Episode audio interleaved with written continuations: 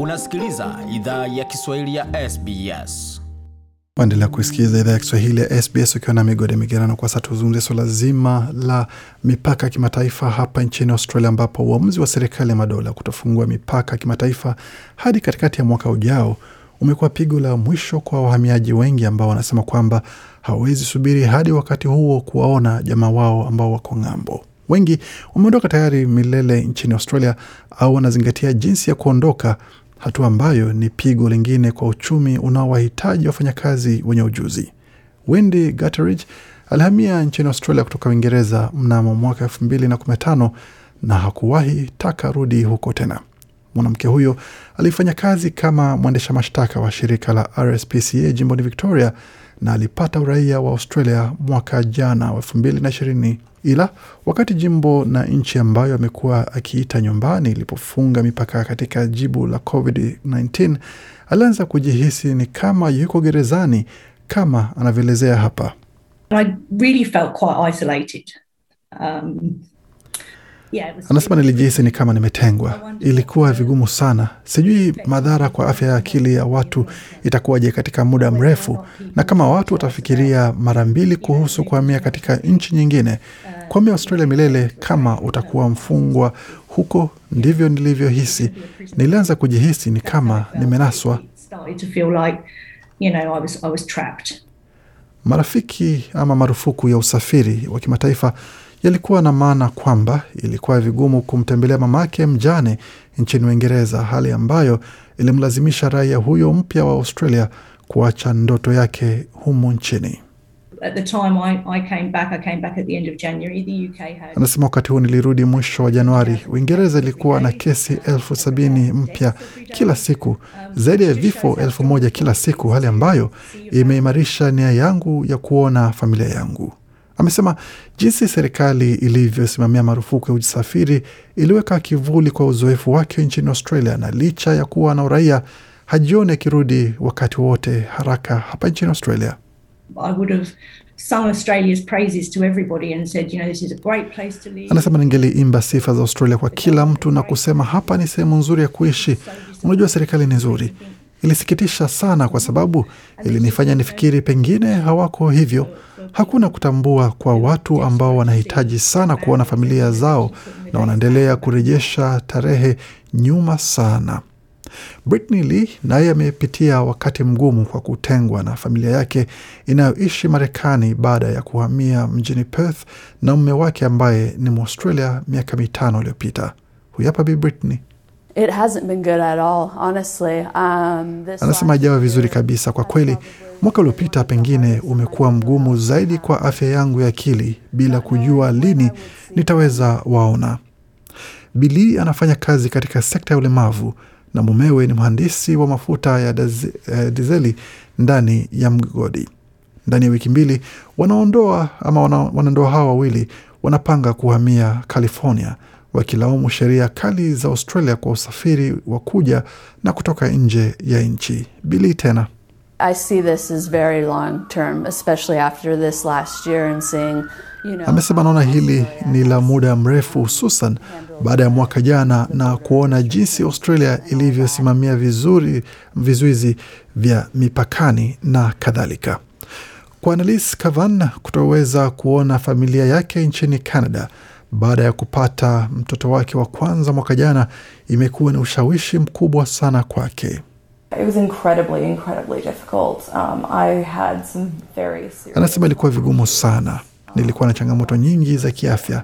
Max alipozaliwa na kutokuwa na familia yangu tulivyokusudia, ilikuwa vigumu sana. um, was just it was it was impo- it was almost impossible.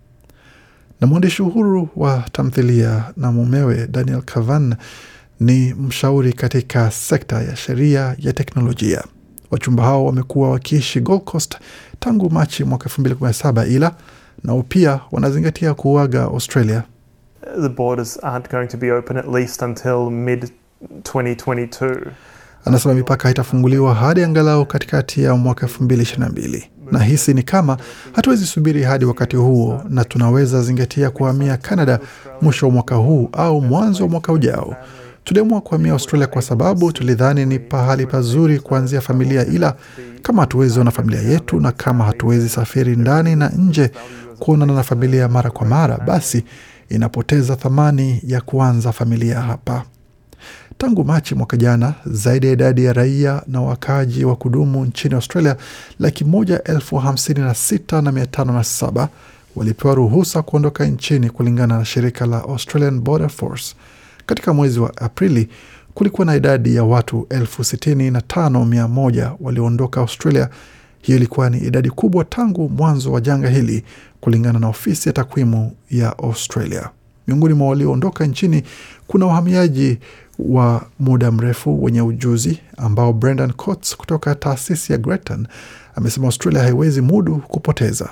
If you are getting migrants that are leaving and they're taking valuable skills with them, it will be hard. Anasema kama una wahamiaji ambao wanaondoka na wanaondoka na ujuzi wenye thamani, itakuwa vigumu zaidi kujaza ujuzi huo kwa muda mfupi. Mipaka inaendelea kufungwa, na kwa hiyo kama wana ujuzi wenye thamani na hatuwezi ujaza kwa urahisi, aidha kupitia uhamiaji au kupitia mafunzo ambayo yanaweza chukua muda huo, ni ujuzi ambao hatutakuwa nao katika uchumi wa Australia kwa muda. Kwa sasa kuwarejesha nchini idadi ya Waaustralia elfu arobaini ambao wanakwama ng'ambo inaendelea kuwa kipaumbele cha serikali, ila shinikizo inaendelea kuongezeka kufanya kitu kuwasaidia wenye jamaa wao ng'ambo. Sensa ya mwaka 2016 imepata kuwa takriban nusu ya Waustralia wote walizaliwa ng'ambo au walikuwa na mzazi mmoja aliyezaliwa ng'ambo. Carla Wilshire ni mkurugenzi mkuu wa baraza la uhamiaji la Australia, amesema mageuzi yanahitajika haraka. Family reunion is going to have to be a priority. We're going to have to look Anasema at kuungana tena kwa familia itabidi iwe kipaumbele. Itabidi tutazame viza ya familia, hususan katika mazingira ambako kuna matatizo ndani ya familia au majukumu ya malezi. Ukweli wa uhamiaji wa kisasa ni kwamba unabadilika sana, na unapa ha, unapohamia ng'ambo, kuna matarajio utaweza ona unaonana na familia yako baada ya muda, mara nyingi ikiwa ni zaidi ya mara moja kwa mwaka au mara tatu au nne kwa mwaka. Kwa hiyo wazo la kuwepo muda mrefu bila kuonana na familia ni tatizo kubwa kwa upande wa uzoefu wa makazi ya uhamiaji. Ombi lenye zaidi ya saini elfu sabini litawasilishwa kwa bunge la taifa na seneta wa chama cha Greens, seneta Nick McKim katika wiki mbili zijazo. Ombi hilo linahamasisha serikali ruhusu misamaha kwa wazazi waingie nchini. Seneta McKim na maelezo zaidi. Now that we're 15 months into a global pandemic with no end in sight, Anasema sasa vile tumekamilisha miezi 15 ndani ya janga la dunia na mwisho wake haujulikani, ni muhimu kwa serikali tathmini mipangilio ya udhibiti wa mipakani kuhakikisha hawaendelei kuwabagua raia wa Australia. Vinginevyo, wahamiaji wanasema kwamba wataendelea kuigeuzia Australia migongo, hatua hiyo na msimamo huo ukiendelea. Makala yaliandaliwa na waandishi wetu Catalina Flores na Gode Migerano, na bila shaka waweza kuyapata kwenye tovuti yetu sbs.com.au mkwaju Swahili. Hii ni idhaa Kiswahili ya SBS. Je, unataka kusikiliza taarifa zingine kama hizi? Sikiliza zilizorekodiwa kwenye Apple, Google, Spotify au popote pale unapozipata.